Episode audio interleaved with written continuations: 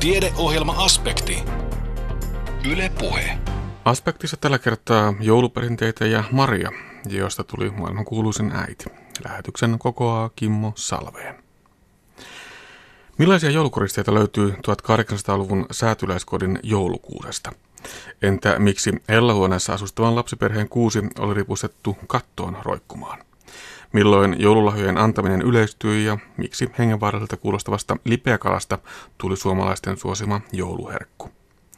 Kuopion korttelimuseon joulunäyttely valottaa suomalaisen joulun perinteitä ja historiaa 1800-luvulta aina 1930-luvulle saakka. Yliintendentti Tapio Laaksonen kertoo, että tämä on ajanjakso, jolloin monet suomalaisen joulun tunnusomaiset piirteet syntyivät ja vakiintuivat. Nyt siis museoon Anne Hikkinen johdattaa ja Tapio Laaksonen opastaa. Kuopiossa korttelimuseo on pukeutunut jouluiseen asuun kokonaisen korttelin verran. Miten itsestäänselvää teille on, Tapio Laaksonen, se, että myös museoon se joulu tulee? No tuota, korttelimuseen kohdalla kyllähän se hyvin itsestäänselvää on. Täällä esitellään erilaisten perheiden koteja asumista entisaikaan ja joulu oli se merkittävin vuosijuhla ja toki se kuuluu sitten näkyä, näkyä kerran vuodessa näissä museokodeissa. Niin, minkä verran sinne tulee sitä jouluista esineistöä. Ainakin nyt olemme siis säätyläiskodissa ja täällä on tuommoinen mahtava joulukuusi. Se on varmaan se selvin merkki, mutta noin ylipäätään, niin miten muuten näitä taloja ja koteja puetaan jouluun? No joo, joulukuusia tosiaan on ja sitten on myös jonkun verran ruokakattauksia. Kotojan tuvassa on, on käynnissä jouluvalmistelut, siellä tehdään muun muassa pipareita – joulukoristeita, muitakin löytyy. 30-luvun kodissa on sitten jo himmelikin käytössä esimerkiksi. Ja, ja ö, sitten kun monet joulumerkit on ehkä vähän semmoisia pienempiä kuin kun tuota, nykykodisteet saattavat olla näyttävämpiä, mutta täälläkin sitten tässä säätyläiskodissa niin joulun merkkejä on ihan, ihan tietyt makeistarjoilut pienon päällä olevat jouluevankeliumi – joululaulunuotit ja erityisen hienot kynttiläjalat raamatun ympärillä, jotka sitten on myös tämmöinen jouluajan merkki. Ja nyt mekin pääsemme mukaan tänne kierrokselle Korttelimuseon jouluun.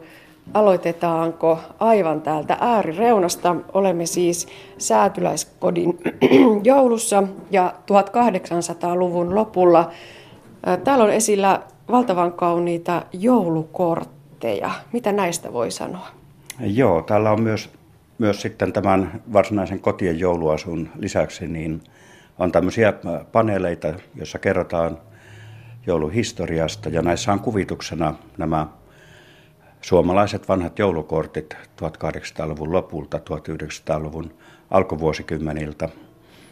Ja nämä joulukorttien kuva-aiheet olivat siihen aikaan aika monipuolisia. Näitä pystyy hyvin käyttämään tämmöisen tietoaineiston kuvituksena. Että tässä esimerkiksi on, on jouluhistoriasta, joka, joka tietysti li, liittyy Jeesus-lapsen syntymään. Ja, ja joulun historiahan alkaa vuodesta 354, jolloin sitä antiikin Roomassa ensimmäisen kerran juhlittiin. Jos palataan sinne 1800-luvulle, niin kuinka tärkeää ja ylipäätään kuinka vanha perinne tämä joulukorttien lähettäminen on? Joo, joulukortit Suomessa tuli 1870-80-luvuilla tämmöisten varakkaampien säätyläisperheiden tavaksi. Ja sitten 1900-luvun alussa yleistyi sitten koko kansan tavaksi lähettää joulukortteja. Ja nythän tuo alkaa taas olla vähän murroksessa, että – että joulukortteja edelleen lähetetään, mutta myös kilpailevia muotoja tällä korttia lähetykselle on nyt paljon ilmassa. Nämä täällä olevat kortit ovat kyllä tavattoman kauniita. Tässä edessämme on korttirypäs, joka kertoo joulupäivästä.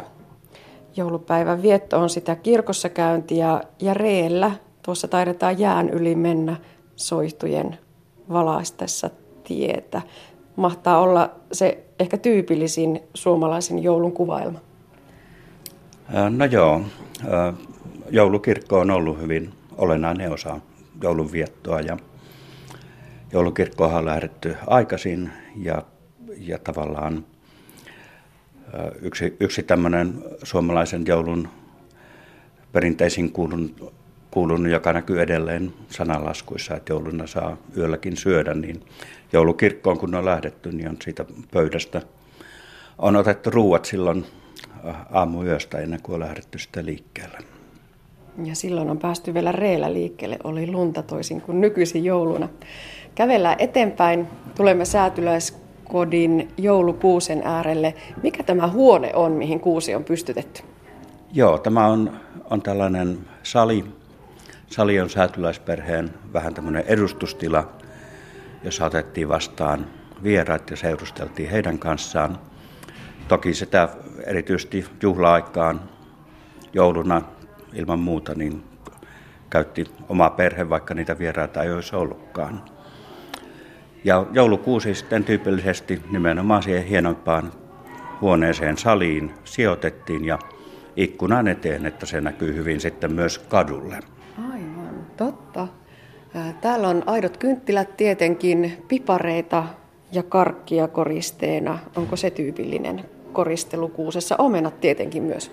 Joo, tässä on tämmöinen 1800-luvun lopun koristelu. Koristeet on vielä itse tehtyjä ja tosiaan luonnontuotteita osittain. Kynttilätkin on, on solmittu langalla vielä, koska ei vielä ollut myynnissä tämmöisiä joulukuusen pidikkeitä. Kuusen alla on mahtava röykkiö lahjoja ei ehkä ihan voimapaperia, mutta kuitenkin paperiin pakattu ja sitten tuommoinen punainen kaunis perinteinen sinetti siinä, jolla naru on kiinni. Mutta se lahjojen antamisperinne, sekin taitaa olla niin vanha kuin joulu on. No itse asiassa ei, ei sinällään, että kyllä lahjojen antaminen jouluun liittyen niin on Suomessa tullut 1800-luvulla. Ja sekin sillä tavalla vähän niin kuin ylhäältä alaspäin, että, että sitten 1800-1900-lukujen vaihteessa sitten vasta koko kansan tavaksi muuttui sekin. Jatketaan sitten eteenpäin, kävelemme tässä musiikkia kohti. Täällä soivat joululaulut. Soitin on erikoinen, ei piano, ei flyykeli, onko se klavikordi vai mikä? Joo, kyllä se ääni, joka kuuluu, niin tulee klavikordi pianosta – Pieta Sintonen on siinä soittajana. Tosiaan klavikordipiano oli, oli 1800-luvulla vielä yleinen pianon tämmöisen sätyläskodin saliin piano kuului, koska musiikkiesitykset, laulu kuului näihin illanviettoihin, mutta pianon ääni oli vielä vähän erilainen kuin nykyään. Täällä on nyt tämä mahtava herkkuvalikoima tässä pöydällä. Eli syömiseen kiinnitettiin jo silloin kovin paljon huomiota. No joo, sehän on ihan niitä oikeastaan ensimmäisiä joulun perinteitä, että jouluna on aina syöty, syöty runsaasti ja se on, se on nähty hyvin tärkeänä tämmöisenä niin kuin joulun aineellisena sisältönä se hyvin syöminen. Ja täällä säätyläiskodissa tosiaan on sitten on kuivattuja hedelmiä, ulkolaisia hedelmiä, pähkinöitä ja ma- makeisia sitten tarjolla. Ja, ja myös sillä tavalla vähän esillä sitä joulua tuomassa. Mistä näitä erikoisia ja varmaan aika eksoottisiakin herkkuja hankittiin? No kyllä ne hankitaan ihan, ihan tavallisista kuopiolaisista kaupoista, mutta etsimään niitä välillä vähän joudutaan, että ei ihan joka kaupasta tuosta vaan kaikkea löydy. Tähän salin tuo tuoksua vaaleanpunainen hyasintti. Onko sekin niin vanhaa perua? Joo, hyasintti on, on oikeastaan ensimmäinen tämmöinen joulukukka. No kyllä myös punaiset tulppaanit tuli jo 1800-luvun lopulla, mutta hyasintti on, on tullut käyttöön 1800-luvun lopulla ja siitä on Kuopiostakin jo tietoa siltä ajalta. Joo. Todella toi tuoksu on hyvin tunnuksellista joululle. Mennään Tapio taas eteenpäin. Saavumme ruokasaliin. Täällä on katettu sinivalkoisin Arabian astioin. Onko tyypillinen joulukattaus? No joo, astioista pitää sanoa, että jotkut Arabian vanhat mallit on vähän samanlaisia, mutta nämä on vanhaa venäläistä keramiikkaa Pietarista, Pietarista ostettua alkujaan ran, Ranin suvun astiastoa. Tässä ei ole vielä ruokia tässä säätyläisperheen ruokasalissa, mutta on sitten jo hedelmiä, on hedelmä, hedelmäkuulossa. Glögiä on sitten tuolla sivupöydällä. Ja hedelminähän on, on tämmöisellä säätyläisperheellä, siinä on, on viinirypäleitä, muutama appelsiini ja sitten tämmöisiä isoja ulkolaisia punaisia jouluomenoita. Glögi taitaa olla tuolla Samovaarissa, eikö? Glögi on itse asiassa siinä vie, vieressä. Ja Samovaari sitten odottaa siinä omaa täyttämistä. Joo, joo kyllä tuota samovaarit, samovaarit tunnettiin Kuopion säätyläispiireissä 1800-luvun lopulla, vaikka tämä oli juuri myös se aika, kun kahvi alkoi entistä enempi syrjä, syrjäyttämään tenjuonnin. Sitten kävellään eteenpäin. Tarvitsemme päätyä Minnan salon kiinni. Joo, Seuraavaksi kyllä. näkyykö joulu myös täällä Minnan salongissa? Ainakin hyvä sinttejä täälläkin on. Joo. Minnan salonkiin nyt ei, ei ole sisustettu erityisesti joulua. Täällä on kynttilöillä, jotakin kynttilöitä palaa ikkunalla ja sitten on nuo hyösintit. Minä kantin joulunvietosta, vaikka muuten minä kantin elämästä tiedetään aika hyvin, niin joulunvietosta loppujen lopuksi ei niin hirveästi. Hän ei, hän ei ole sitä teemaa niin kauheasti käsitellyt esimerkiksi kirjeissään. Mm. Aika ihmeellistä, vaikka hyvin perhekeskeinen ihminen, että olisi ajatellut, että joulukin on tärkeä juhla. Joo, ja toki, toki joulustakin on, mutta, mutta nimenomaan tämmöinen ulkoinen puoli, että mitä koristeita muita, niin siitä ei oikein ole tietoa. Mm, Oikeastaanko tästä vähän? Taitaa mennä suoraan tuonne keittiön saakka. Tästä kävellään porstuan läpi. Ja ollaan keittiössä. Kyllä. Tämmöinen säätöläiskodin keittiöhän ei ole kovin suuri. Ja tämä, tämähän olisi tässä palvelusväen aluetta. Ja tässä keittiössä on käynyt vieressä tämä keittiö, niin kuin asiaan kuuluu. Mutta tässä saatiin ne tarvittavat askareet kyllä hyvin tehtyä, että, että on uuni ja liesi. Uuni on sen verran pieni, että siinä ei kauheasti leipiä paisteta, mutta säätyläisperheessä tyypillisesti palvelijat kävikin sitten kaupasta tai torilta ne leivät hakemassa. No miten ihmeessä saatiin kylmätavarat säilymään?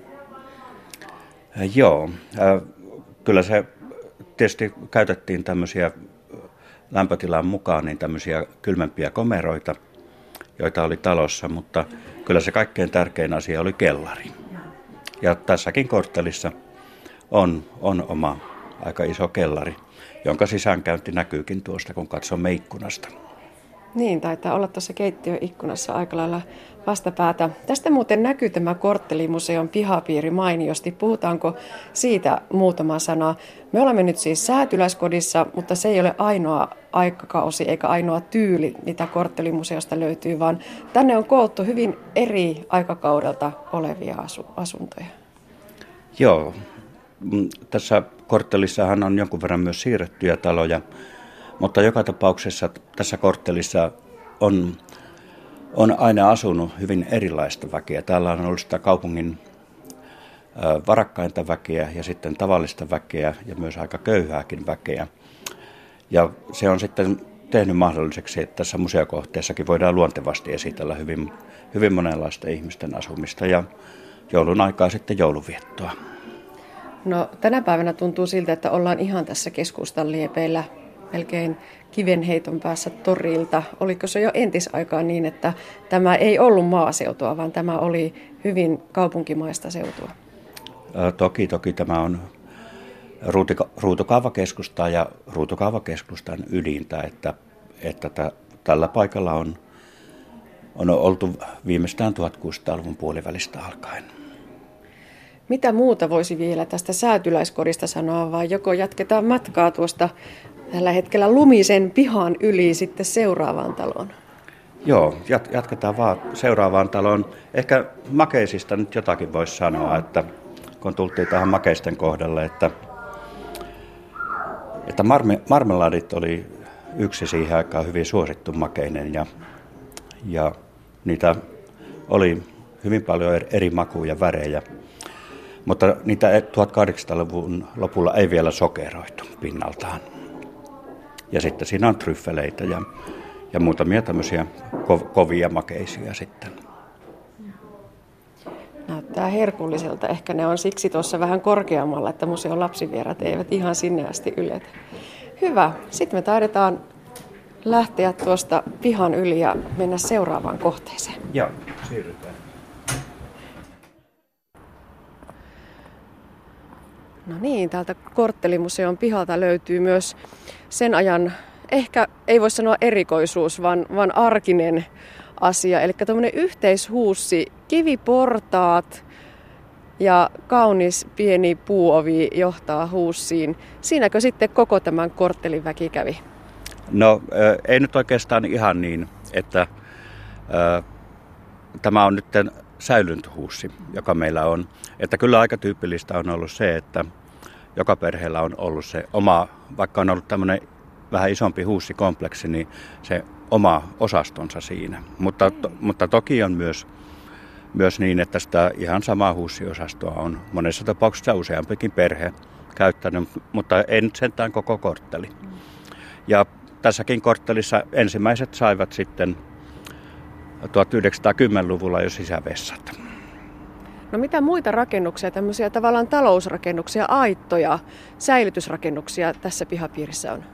Joo, aitathan ne on, on keskeinen, että tässäkin aikoinaan aitassa on ollut myös äh, tavallaan nykyinen aitta on oikeastaan ollut käyttötarkoitukseltaan talli. Eli hevosia on jonkun verran näissä ollut. Sitten tietysti eri, myös näitä hevosajon tai välineitä, kärryjä ja puusäilytys on ollut yksi tärkeä. Toki kaupunkioloissa useimmiten sitä puuta ei ole tilattu hirveätä määrää kerralla, koska sitä on pystytty tilaamaan sitten tarpeen tulle lisää. Mutta vaikka ollaan näin lähellä keskustaa, niin siis eläimiäkö oli vielä pihapiireissä? No joo, kyllä nimenomaan hevosia, että, että kyllä tässä korttelissa vielä 60-luvun alussa oli hevonen. Täällä on myös nyt lumen alla oleva pieni kasvimaa, ryytimaa, yrttitarha. Sekin oli varmaan aika tärkeä juttu, että jotain saatiin edes itse viljeltynä. Joo, kyllä tässä korttelissa on, on perinteisesti viljelty. My, myös tässä korttelin niin yläpihan alueella on ollut vähän isompikin kasvimaa. Ja kyllä sitten kaupunkilaiset vuokrasivat sitten myös tämmöisiä pieniä kasvimaita tuosta hiukan keskusta ulkopuolelta vähän samaan tyyliin kuin nämä, nämä nykyiset kaupungin tarjoamat pienet kasvipalstat. Joo, niillä on pitkä historia. Jatketaan sitten eteenpäin ja mennään Kutojan tupaan. Siellä eletään aikakautta 1910-1920-lukua. Täällä on tosi viehättävä, kun näihin rakennuksiin menee sisälle, niin täällä on nämä havut laitettu portaiden eteen. Siihen on hyvä pyyhkästä vähän jalkoja. Ja tästä taas ovi kiinni, niin pysyy kutojan tuossa lämpö sisällä. No niin, täällä on tosiaan piparin leivonta käynnissä. Mä taas Arabian astioksi noita huikkailisi. Olenkohan tällä kertaa oikeassa? No kyllä tuo tällä kertaa menee ihan oikein. Ne on noita 1900-luvun alun yksinkertaista Arabian käyttökeramiikkaa. Ja piparkakut taitavat olla myös hyvin vanhaa perua ja vanhoja herkkuja. No kyllä ne on, mutta äh, näissä piparkakuissakin sillä tavalla, että, että siitä tuli ihan kaiken kansan tapa niitä leipoa, niin kyllä sekin menee sinne 1900-luvun alkuun taas, että vaikka, vaikka Suomessa leivottiin piparkakkuja jo 1700-luvulla. Yleisesti ottaen tuo 1800-luvun loppu, 1900-luvun alku on semmoinen kausi, kun nämä monet nykyiset keskeiset joulutavat niin itse asiassa muodostu silloin. No mistä ne tulivat tänne Suomeen? Mitä kautta perinteet rantautuivat? No tuota, kyllä ne on tämmöisiä hyvin kansainvälisiä paljolti. Ja, ja kulkeutuneet Suomeen sitten sitä kautta ja ää, joulutapoja yleensäkin yhdistää se, että ne on aika kansainvälisiä. Että se sitten, jos haluaa jotain ihan niin kuin, mikä on semmoista erityisen omaa suomalaista, niin, niin tuota, ehkä jouluruuista, jos miettii, niin, niin joku tämmöinen joulupuuro, alku- ja ohrapuuro, sitten riisipuuro, lipeä kala, joka on vähän menettämässä merkitystään jouluruokana, mutta oli, oli aikoinaan tärkeä. Ja sitten jos ihan tapapuolelta ajatellaan, niin joulusauna nyt ehdottomasti on semmoinen suomalainen ilmiö. Näinpä. No mitä muuta voi sanoa Kutojan tuvasta? Täällä on suuri hellakompleksi melkein keskellä taloa. Sillä on lämmitetty. Siinä on myös peltipipareita menossa uuniin ja onko noin nyt, en tiedä onko ne lipeäkaloja vai kapakaloja vai mitä lienee? Joo, täällä Kotojan tuvassa on tosiaan jouluvalmistelut vasta käynnissä ja piparien leipomisen lisäksi ollaan sitten laittamassa lipeäkalaa likomaan. Ja kyllä se ihan oikea termi, että kun ne on vielä näitä kuivia, niin ne on kapakaloja. Ja nehän sitten äh, lipeävedessä äh, liotetaan pehmeiksi ja sen jälkeen sitten vielä – vielä sitten puhtaassa vedessä useampaan, useampaan kertaan liotetaan, minkä jälkeen ne on sitten vasta käyttökunnossa.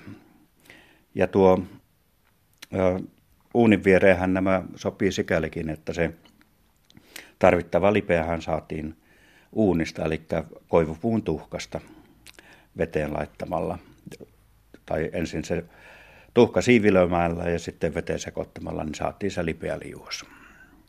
Tuo kala on siis haukea tai turskaa, mutta miten ihmeessä joku joskus keksinyt, että tehdäänpä tällä menetelmällä valmistettua ruokaa? No joo, kalan kuivaaminen on kyllä hyvin vanha, vanha suomalainen tapa ja, ja toki laajemminkin tunnettu, mutta, mutta kalastuksen merkitys oli, oli monilla paikoilla hyvin suuri ja kalahan ei kovin hyvin säily. Suolakin oli aikoinaan vaikeasti saatavaa, kallista. Kuivaaminen oli, oli sikäli hyvä säilytystapa. Näinpä. Edetäänkö sitten eteenpäin? Mennään tästä porstuan läpi. Joo, voitaisiin mennä vaikka mennä tänne päin. Tässä Joo. on, on räätälin, räätälin kamarissa ollaan 1900-luvun alkua eletään ja tässä joulumerkkejä nyt on tämmöinen kolmihaarainen puinen sorvattu kynttelikkö, joka on mallilta edelleen monelle tuttu ja monessa kodissa edelleen käytössä. Ja sitten ää, tässä pöydällä on pari tämmöistä 1900-luvun alun joululehteä. Ää, erilaiset joululehdet oli siihen aikaan hyvin, hyvin tärkeitä. Niitä teki aikakauslehdet teki joulunumeroita, kuten nykyään, mutta siihen aikaan oli paljon tämmöisiä erilaisia, tai tavallaan äh, ihan vain jouluksi ilmestyviä joululehtiä. Ja nämä joululehdet oli sikäli tärkeitä, että ne oli yksi keskeinen tekijä, joka levitti näitä joulutapoja ja yhtenäisti sitä suomalaista jouluviettoa. Aivan. Kansakoulu oli, oli sitten toinen ja eri, eri järjestöt levittivät näitä joulutapoja ja, ja sen myötä sitten 30-luvulla joulutavat, joulutavoissa ei enää ollut semmoista alueellista eroavuutta niin voimakkaasti kuin vielä 1800-luvulla. Joo, tässä on Savon työväen joulujulkaisu nimeltään Sytyke vuodelta 1911. En uskalla avata, minkälaista sisältöä siellä mahtaa olla. Joo, voidaan varovasti avata. Kuvitushan siihen aikaan oli, oli vielä nyky aikaa verrattuna aika vaatimatonta, mutta Täällä on tavallaan tämmöisiä, yksi keskeinen sisältö on tämmöiset vähän niin kuin joulutarinat. Ja sitten on ihan, ihan annetaan neuvoja ja ehdotuksia hy- hyvään joulunviettoon ja myös näihin ruokatarjoamuksiin. Tämä, tämä lehti nyt ei ole erityisesti tähän ruokapuoleen selvästikään keskittynyt, mutta monessa lehdessä se jouluruoka oli keskeinen sisältö. Sitten mennään eteenpäin. Tullaan, Tultiin. onko tämä nyt hellahuone? Ää, ei tultu vielä hellahuoneeseen, se on toisessa talossa. Ollaan nyt Räätälin verstaassa ja, ja tämä on tämmöinen työtila, missä nyt joulu ei sillä tavalla näy. Eli Räätäli on täällä työtänsä tehnyt. Jatketaanko sitten sinne hellahuoneeseen? Joo. Seuraavaan taloon siis. Mennäänkö ensin sinne hellahuoneeseen, kun siitä jo äsken puhuin.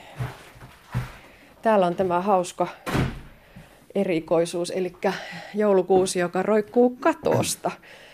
Taitaa olla sen takia, että hellahuone tosiaan oli nimensä mukaisesti pieni huone, jossa saattui asua isokin perhe, eli lattiatilaa piti säästää.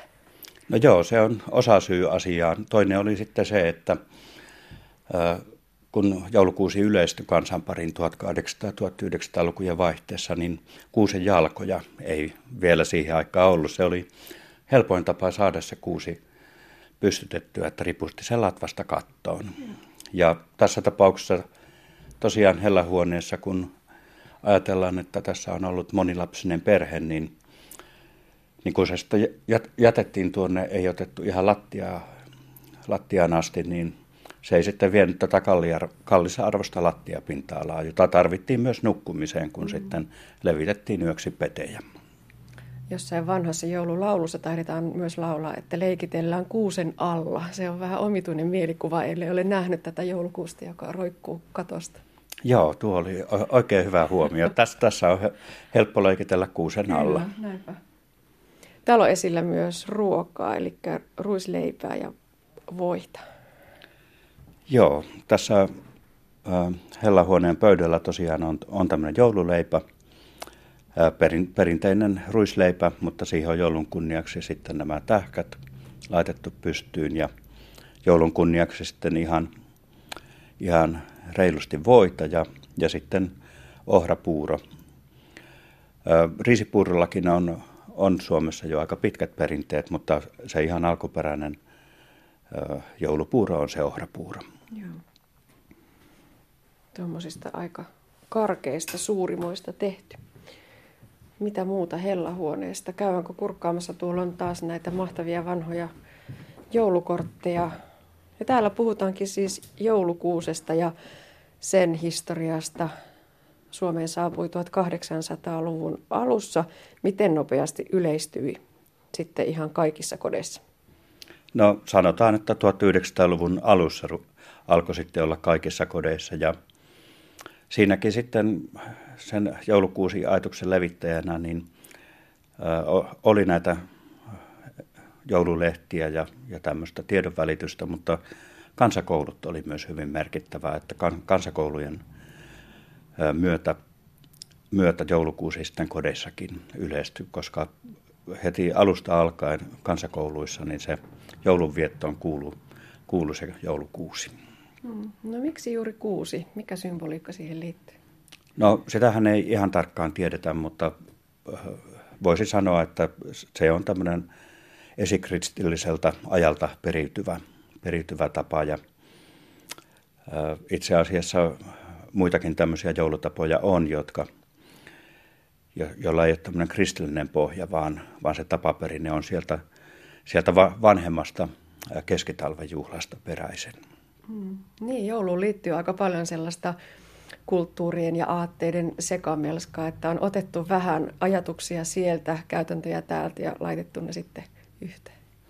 Joo, joo, näinhän se on ja joulussa se hyvin huomaa, mutta kyllä se itse asiassa samalla tavalla pätee ka- kaikkeen kulttuuriin, että sitä ei vaan monessa kohtaa niin helposti huomaa, mutta ei se Suomi ole täällä eristyksessä ollut, vaan vaan osa kansainvälisiä tuulia jo ihan keskiajalta lähtien viimeistään.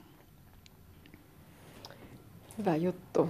Oi miten tavattoman sievä potta on tuossa hellahuoneessa. Ja, ja sitten tässä on tos, tosiaan myös, myös pieni tuoli osoittamassa sitten tämän he, hellahuoneen perheen tai kertomassa lapsista ja, ja sitten on myös lapsen takki tuossa ja, ja tuommoinen päästä vedettävä sänkykin on vähän pulleja, kun siinä on niitä petejä näin päiväaikaa, jotka sitten yöksi levitetään. No millaista väkeä hellahuoneisiin maaseudulta muutti? No tyypillisesti se oli työväkeä 1900-luvun alussa. Kuopio, Kuopio alkoi olla aika merkittävä teollisuuskaupunki. Täällä oli iso lankarulla tehdas, tulitikkutehdas oli ne kaikkein suurimmat, jotka, jotka mole, molemmat hyödynsivät tätä puuta, joka, jota tässä ympäristöstä Pohjois-Savosta paljon löytyy. Ja erityisesti lankarullia tehtiin koivu, koivupuusta, joka kasvoi, kasvoi entisillä kaskimailla. No mihin hellahuoneesta sitten jatkettiin?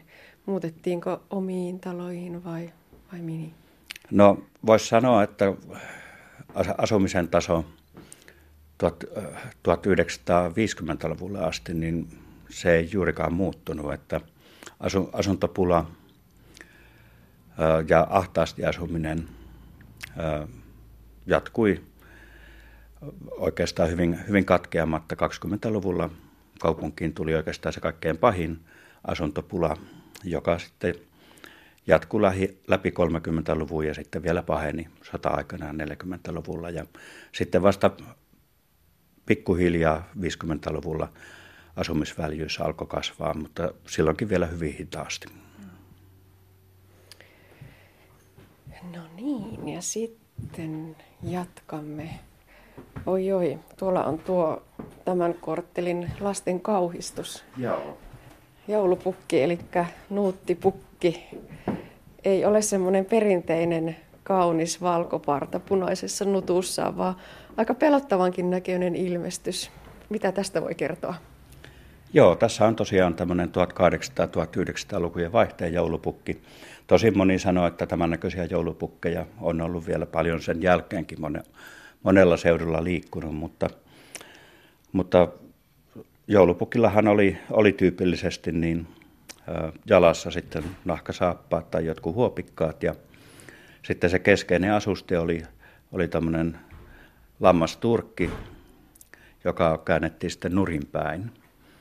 Ja ö, tuohinaamari ja sarvet oli, oli joulupukilla Suomessa alkuun hyvin yleisesti ja nehän tosiaan sieltä nuuttipukkiperinteestä tavallaan siirtyi tällä joulupukilla.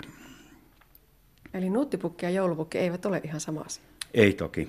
Että nuuttipukki oli tämmöinen kiertuehahmo, joka liittyi Knuutin päivään ja sitten vielä tavallaan asiaa vähän sotkee se, että sitten tietyissä osin Suomea niin tämmöinen nuuttipukin tyyppinen hahmo on sitten vielä joulun jälkeen ollut liikenteessä. Joo, tämä on tuttu tarina kyllä, että nuuttipukki liikkuu silloin. No milloin joulupukista tuli sitten se semmoinen valkoparta punanuttu? No joo, aika pikkuhiljaa, pikkuhiljaa se tapahtui, mutta, mutta siinä on kyllä se kansainvälisyys näkyy, näkyy siinä, että, että monihan sanoo, että ne on amerikkalaisen joulupukin piirteitä ja kyllähän se näin taitaa olla, että sieltä, sieltä amerikkalainen kulttuuri ja kuvasto on hyvin voimakkaasti levinnyt ja kyllä se joulupukin punainen nuttu on sieltä peräisin. Tuolla on paitsi lahjoja, niin myös risukimppu tuolla tämän joulupukin mukana tuolla säkissä. Eli joko silloin lapsia peloteltiin, että jos et ole kiltistä, niin pukki tuo pelkkiä risuja. Joo, kyllä. Kyllä tuota, joulupukki oli myös tämmöinen kasvatusmenetelmä, että tietysti, tietysti lasten piti olla kilttejä, että niitä lahjoja pukilta sai. Ja muistuttamassa siitä, että lahjat ovat vain kilteillä, niin pukilla oli tyypillisesti tuommoinen pieni vitsas kimppu sitten matkassaan, vaikka sitä ei varmasti oikeasti käytetty, mutta se kuului siihen pukin rekvisiittaan. Näinpä. Täälläkin on joulukuusi. Tässä koristeena on oljesta tehtyjä koristeita ja kerroitko, että se himmeliperinne oli sitten jo voimissaan? Joo, himmelihän on, ö, ei ole ihan tätä itäsuomalaista, se on alkujaan tämmöinen lounassuomalainen, mutta, mutta levisi sitten, kun nämä joulutapat tavat yhdenmukaistu, niin tännekin. Ja 30-luvun kodissa meillä on sitten himmeli. Mutta olki, olki on hyvin vanha, vanha jouluun liittyvä materiaali kaikkialla maassa. Ja olkikoristeita on tehty pitkään ja tässä on tämmöisiä vähän erityyppisiä tähtiä, oljesta tehtyjä tähtiä sitten tässä kuusessa. Ja, ja sitten kun aikaisemmin puhuttiin siitä kuusen jalka-asiasta, niin tässä on sitten jo tämmöinen yksinkertainen laudoista tehty ristikkojalka, joka oli tyypillisesti se ensimmäinen joulukuusen jalkatyyppi. Ei enää roiku kuusi katosta. Meillä on vielä käymättä se 1930-luvun koti. Joo, kyllä. Jatketaanko vielä sinne? Jatketaan, jatketaan. Siellä taitaa tuota olla myöskin jo tuttua äänimaisemaa radion puolelta jouluohjelmista. Mennään sinne kuulostelemaan. Eli tänne päin.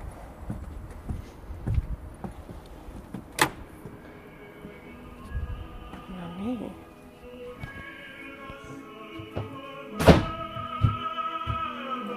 Joo, tuossa jos haluat sillä tavalla, että vähemmän kuuluu mm. ääntä, niin sitten voidaan mennä toiseen huoneessa.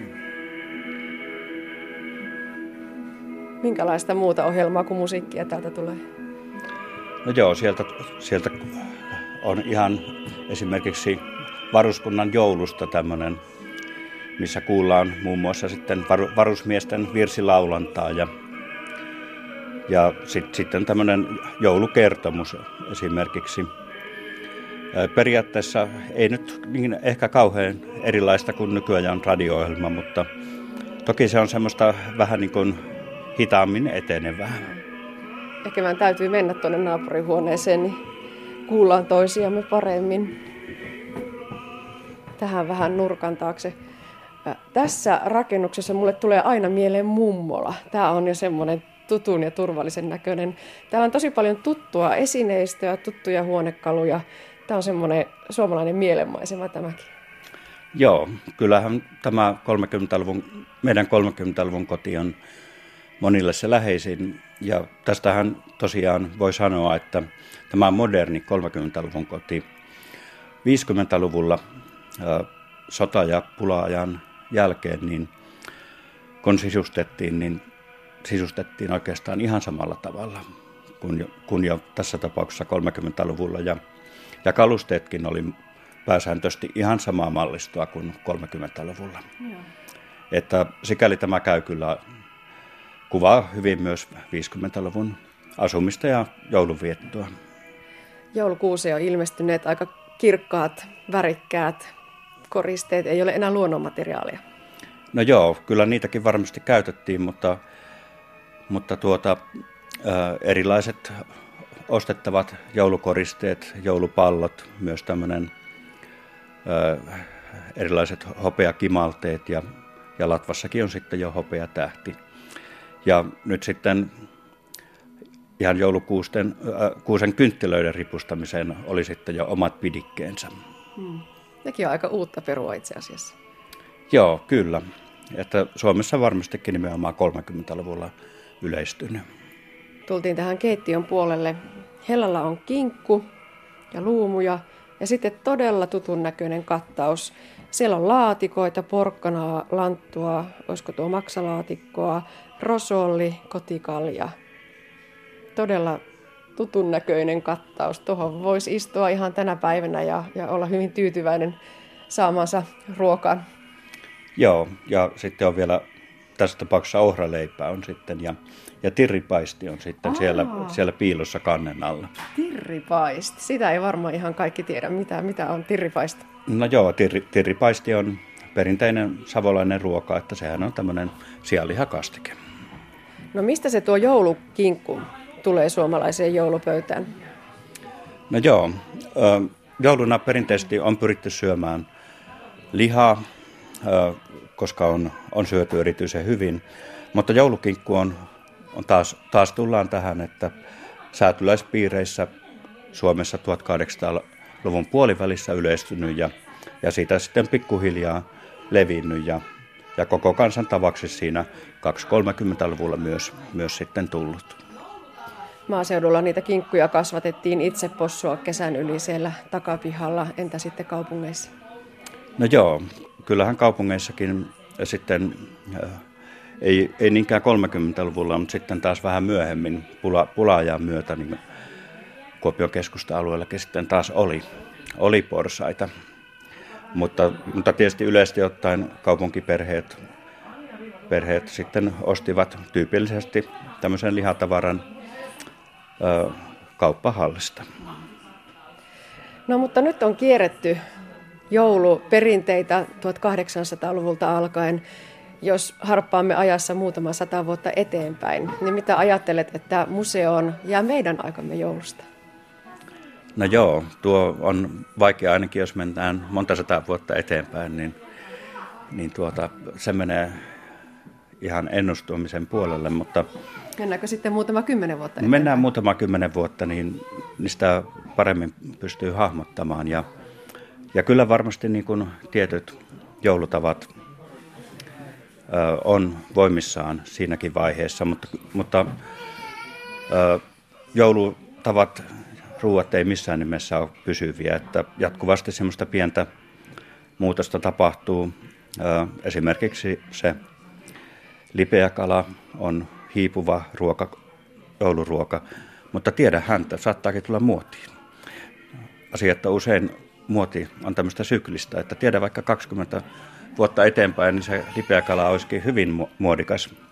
Joulusauna, uskon, että tulee säilymään. Se on tavallaan joulusaunahan on, jouluna saunaan mennään aikaisemmin ja siinä sitten vaihdetaan vähän paremmat vaatteet, puhdistaudutaan ja se on selvästi semmoinen siirtymäriitti arjesta siihen juhlanviettoon ja uskon, että tulee säilymään. Mutta uusia tapoja varmasti tulee.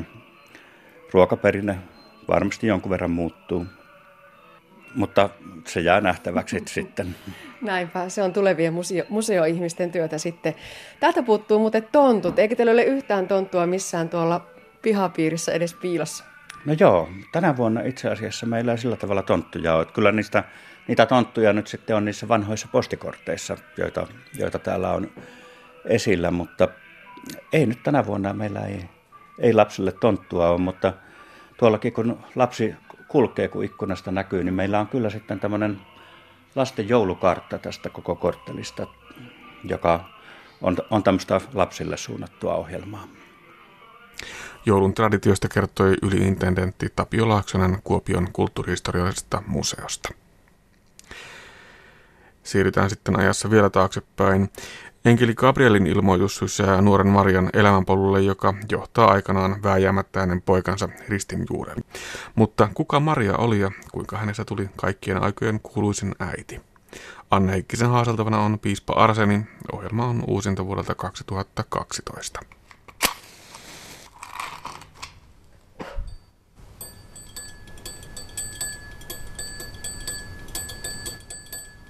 Tänään puhutaan siitä, mitä kaikkea kristikunta on nähnyt neitsyt Marjassa. Ja aloitetaan tuolta hyvinkin kaukaa, eli mennään ensimmäisiin kristillisiin vuosisatoihin ennen idän ja lännen kirkon eroa. Jo silloin muotoiltiin yhteisiä dogmeja, eli oppilauselmia Mariasta. Ja niitä hyväksyttiin siis yhteisiä kaksi, eikö niin, Piispa Arseni? Kuinka paljon ne vielä tänäkin päivänä ovat sellaisia dogmeja, joita pidetään voimassa? idän ja lännen kirkko, eli ortodoksisen kirkon ja katolisen kirkon yhteisiä kirkolliskokouksia on kaiken kaikkiaan seitsemän, ja niistä todellakin ensimmäinen Nikeassa pidetty vuonna 325, ja sitten Efesossa vuonna 431, niin ne molemmat säätelevät Jumalan synnyttäjän Marian asemaa kirkossa. Ja kyllä näiden molempien kirkolliskokousten päätöksillä on yhä elävä asema molemmissa sekä idän että lännen kirkossa. Tämä ensimmäinen päätös 325, siinähän, siinä päätettiin ja todettiin se oikeaksi tai vahvistettiin oikeaksi oppi Jumalan synnyttäjästä ainaisena neitseenä. Ja tuo, tuohan tulee esille hyvin myös Jumalan, kirkon Jumalan palveluksissa, koska uskontunnustuksessahan luettiin, että tuli lihaksi pyhästä hengestä ja neitseestä Mariasta ja tuli ihmiseksi. Sitten äh, ikonografiassa se ainainen neitsyys kuvataan sillä tavalla, että Marian, Mariaa esittävissä ikoneissa hänen otsallaan ja molemmilla hartioilla on kuvattuna semmoiset tähdet. Ja ne tähdet kuvaa, että hän on neitsyt ennen synnytystä, synnytyksen aikaan ja synnytyksen jälkeen. Eli hän on ainainen neitsyt. Sitten se toinen, eli se Efeson kirkolliskokous, joka oli sitten jo kolmas kirkon kirkolliskokouksista, ja se pidettiin vuonna 431 Efesossa – silloin oli jo muotoutunut semmoisia harhaoppeja, ja yksi niistä harhaopeista oli Nestorioksen harhaoppi, jossa, joka kielsi Kristuksen jumaluuden, että katsottiin, no nestorialaiset katsovat, että Maria on Kristuksen synnyttäjä eikä Jumalan synnyttäjä. Ja tämä kolmas kirkolliskokous totesi kirkko oikeana oppina sen, että Maria on Jumalan synnyttäjä. Ja siitä taas tuossa ikonografiassa on myös omat merkkinsä, eli idän kirkon ikoneissa, jotka esittävät Jumalan synnyttäjä, niin siellä ikonin taustalla on kah, äh, neljän kirjaimen joukko, eli yleensä oikealla puolella on, tai siis ne voi olla neljän ryhmänäkin, että siellä on kreikan kirjaimet M, R ja äh, Theu, ja äh, ne tulee sanoista miter Theu, eli äiti Jumalan, Jumalan äiti.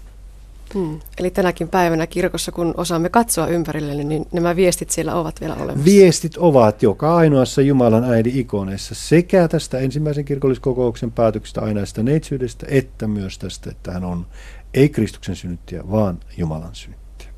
Tai voi sanoa paremminkin, että ei pelkästään Kristuksen synnyttäjä, vaan myös Jumalan synnyttäjä. Mutta kuka Maria oikeastaan ole, oli? Tiedämme hänestä pelkästään raamatun perusteella aika niukasti. Hänestähän tiedetään raamatun perusteella hyvin niukasti ja sitten tuo hebrean kielen sana, johon, joka Mariana tunnetaan, niin sehän tarkoittaa merta, meri. Ja siinä mielessä niin voisi sanoa, että hän on armon meri ja, ja ainoana luotujen joukossa kirkossa häntä muistetaan armoitettuna armoitettu Maria. Ja ää, raamatussa hänestä kerrotaan todellakin aika vähän. Ja nuo kertomukset liittyy Kristuksen syntymään, ää, Kristuksen ensimmäiseen ihmeeseen Galilean Kaanassa ja luonnollisesti myös ää, tuohon Kristuksen, Kristuksen ristiin naulitsemiseen ja sitten myös pyhän hengen vuodattamiseen, jossa hän oli mukana, raamatun kertomusten mukaan. No nämä kertomukset kaikissaan Maria jää tavallaan hyvin sivulle ja nehän kertoo hänen olennaisen piirteen, että hän oli hyvin nöyrä.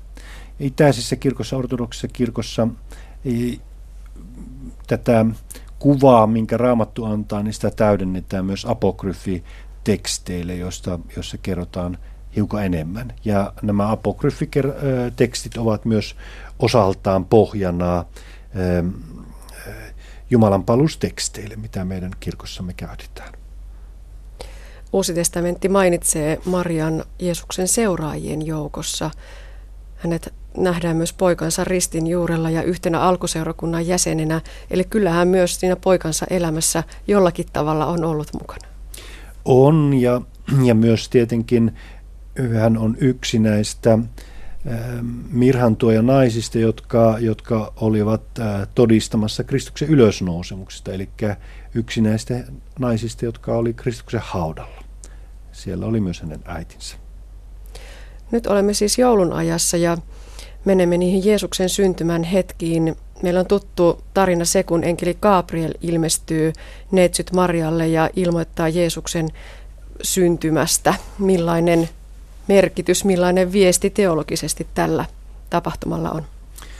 Tuota juhlahan vietetään 25. päivänä maaliskuuta, eli näin ollen se tulee yhdeksän kuukautta ennen Kristuksen syntymää, normaali raskausaika. Ja lännessä Firenzessä tuo päivä on ollut myös kirkkovuoden alku. Ja sehän tuntuu hyvin loogiselta. Meillä ortodoksisessa kirkossa tuona juhlana veisataan, että tämä on pelastuksemme alku. Eli voidaan katsoa, että se on todellakin pelastushistorian alku. Siinä Maria koko ihmiskunnan puolesta tekee päätöksen. Hän suostuu tuohon hänelle uskottuun suureen tehtävään. Ja senkin hän ilmaisee hyvin nöyrästi, että tapahtukoon Herran tahto. Ja ää, siitä alkaa pelastushistoria, jonka seuraava keskeisin tapahtuma on luonnollisesti pian vietettävä Kristuksen syntymän juhla tai Kristuksen syntymä, jossa äh, hän on keskeisenä henkilönä. Onko koskaan kysytty, että miksi juuri Maria? Hän oli valittu ja se, että minkä, minkä vuoksi juuri hänet valittiin, niin ei meillä siitä ole, ole tietoa. Se on, se on Jumalan suuri salaisuus. Onko Maria enemmänkin Jumalan äiti vai tavallinen ihmisäiti? Kyllähän on kristityille, tai ainakin eh, meille idän ortodokseille ja katolisille, niin hän on enemmän Jumalan äiti kuin, kuin voisi sanoa tavallinen äiti, koska hän on myös meidän kristittyjen äiti. Ja tämähän näkyy hyvin selkeästi kirkon kuvastossa, ortodoksessa kirkossa ja myös lännen jakamattoman kirkon alueella tavattavissa mosaikeissa. Yleensä sinne alttarin päätyyn apsikseen. Sinne on kuvattu Jumalan synnyttäjä. Siellä Jumalan synnyttäjä aina Maria edustaa koko kirkkoa. Hän on kirkon ruumiillistuma ja, län, ja länsikielissä, missä yleensä on, missä on suvut, esimerkiksi Kreikassa ja niin, niin edespäin. Ja miksei myös idän, idän puolella Venäjässä, niin kirkkohan on aina feminiini. No voiko Mariaa sanoa myös välittäjäksi Jumalan ja ihmiskunnan välillä? Kyllä, hän on, on todellakin välittäjä, koska hän antaa lihan maailmaan tulevalle pyhän kolminaisuuden toiselle persoonalle. Ja hän tavalla, omalla valinnallaan, omalla suostumuksellaan hän ää, ää, puhdistaa sen ensimmäisen Eevan tekemän synnin, että hän, häntä puhutaan, hänestä puhutaan meidän kirkossa uutena Eevana. Jos palataan vielä sinne ikuisen neitsyyden käsitteeseen, se on neitsyt Marian kohdalla aika keskeinen käsite. Avataanko vielä sitä? Mitä kaikkea sillä tarkoitetaan? Sillä tarkoitetaan, että hän on neitsyt ennen synnytystä, synnytyksen aikana ja synnytyksen jälkeen. No mitenkä se on mahdollista? Se on äh, ihmisjärjelle täysin käsittämätön. Ja ihme, hän on lähtökohtaisesti ihmisjärjelle täysin käsittämätön. Eihän ihme olisi ihme, jos se pystyttäisiin selittämään. Palataan sitten sinne, että mitä kaikkea kristikunta näkee ja on nähnyt neitsyt Mariassa. Katolisella kirkolla Marialla on hyvin merkittävä teologinen asema, samoin ortodokseilla. Mitä Mariasta voidaan sitä kautta sanoa? Hän on henkilönä hyvin, vaikkakin todella raamatussa vähän hänestä kerrotaan, mutta apokryfiteksteissä enemmän, niin hän on hyvin esimerkillinen henkilö. Nimenomaan omien piirteitensä, harkitsevaisuutensa puolesta ja, ja myös sen vuoksi, että hänessä yhdistyy sekä, sekä tuo, että hänessä yhdistyy sekä neitsyys että äitiys. Ja, ää, ja tietysti myös sekä lännen että, että idän kirkkojen kuvastossa on pantava merkille, että Marian vaatetus myös välittää tiettyä viestiä. Että hänen pukunsa on yleensä, se aluspuku on sininen, missä viitataan siihen, että hän oli hyvin viisas. Sininen symbolisoi viisautta ja sitten se päällyspuku on punainen, jossa taas tuommoista lämpöä ja äitiyttä halutaan korostaa. Että hänellä tämmöistä kaksi merkittävää, kaksi merkittävää ominaisuutta hänessä yhtyy. Mariaa siis kunnioitetaan, mutta ei palvota. E, palvonta kuuluu yksin Jumalalle. Palvonta kuuluu yksin Jumalalle, Mariaa kunnioitetaan. Ja protestanttisten kirkkojen puolella suhde Mariaan ei ole suinkaan yhtä näin tiivis ja teologinen. Ö, onko se tavallaan harmi? Puuttuuko sieltä kirkoista jotenkin jotakin oleellista, mitä Maria voisi tuoda? No sieltä puuttuu sitten oikeastaan sitä äidin lämpöä, jota ihminen hengelliseen elämäänsä myös kaipaa. Eli Maria on hahmo, johon on helppo samaistua. Maria on hahmo, johon on helppo samaistua. Maria on hahmo, jonka luo on helppo tulla omine murheineen ja, ja jonka puoleen voi rukouksin kääntyä ja, ja uskoa, että hän oman viittansa suojaan kätkee ihmiset ja, ja myös kantaa ne hänelle tuodut rukoukset taivaan valtiaan eteen. Mennään vielä hieman taaksepäin. En malta olla kysymättä, että mitä hän Jeesus itse ajatteli äidistään. Hän ei elänyt ehkä sellaista elämää, jota voisi ajatella äidilleen kuuliaisen nuorukaisen elävän, vaan hän teki aika hankalia valintoja. Jos olisi ajatellut äitiä, niin olisi voinut valita toisin. Marian asema oli olla uusi Eeva ja Kristus on sitten uusi Aadam. Eli heillä molemmilla oli hengellisessä mielessä hyvin suuri palvelutehtävä. Toisen täytyy poistaa se synti, minkä, minkä Eva oli tehnyt, ja toisen poistaa se synti, mikä, minkä Adam oli tehnyt. Ja, ja tässä voidaan tietysti palata äh, siihen ensimmäisen Mooseksen kirjan äh, kertomukseen ihmiskunnan lankeamisesta syntiin. Ja oikeastaan olennaistahan siinä on, että, että kun Eeva lankesi ja Adam lankesi, niin kumpikaan ei ollut, kummallakaan ei löytynyt katumusta. Adam sanoi, että tuo vaimo, jonka minulle annoit, no mitäs Eema sanoi, kärme minut vietteli. Eli kumpikaan ei sanonut sitä, että Jumala, anna minulle anteeksi, minä olen langennut syntiin. Ja sitten taas, jos katsotaan Marian nöyryyttä ja Kristuksen nöyryyttä ja heidän tekemiä valintoja, niin ne on aivan päinvastaiset kuin nämä ensimmäisen Aadamin ja ensimmäisen Eevan valinnat. Tässä on nyt yritetty asettua sinne Marian vaatteisiin, historiallisen henkilön Marian vaatteisiin. Onko se oikein? Voiko Mariaa tuoda näin arkipäiväiseksi? Vaikea sanoa, että voiko häntä tuoda arkipäiväiseksi, koska ei hän varmaan omaan aikansa mittapuun mukaan ollut mikään arkipäiväinen henkilö sen paremmin kuin Kristuskaan.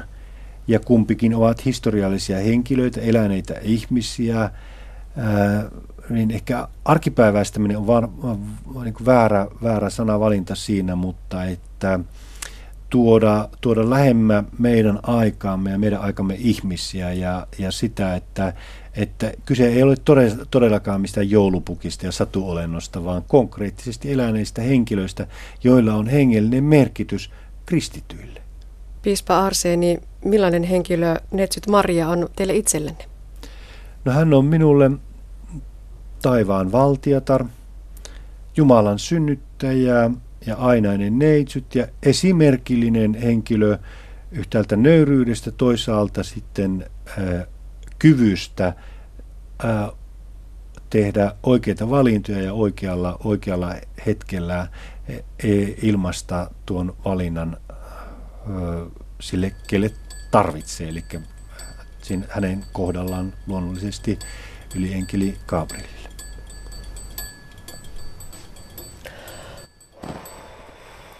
Näin piispa Arseni Anne Heikkisen haastattelussa. Ja näin päättyy aspekti. Lisää aiheistamme netissä osoitteessa kantti.net kautta aspekti sekä Yle Areenassa.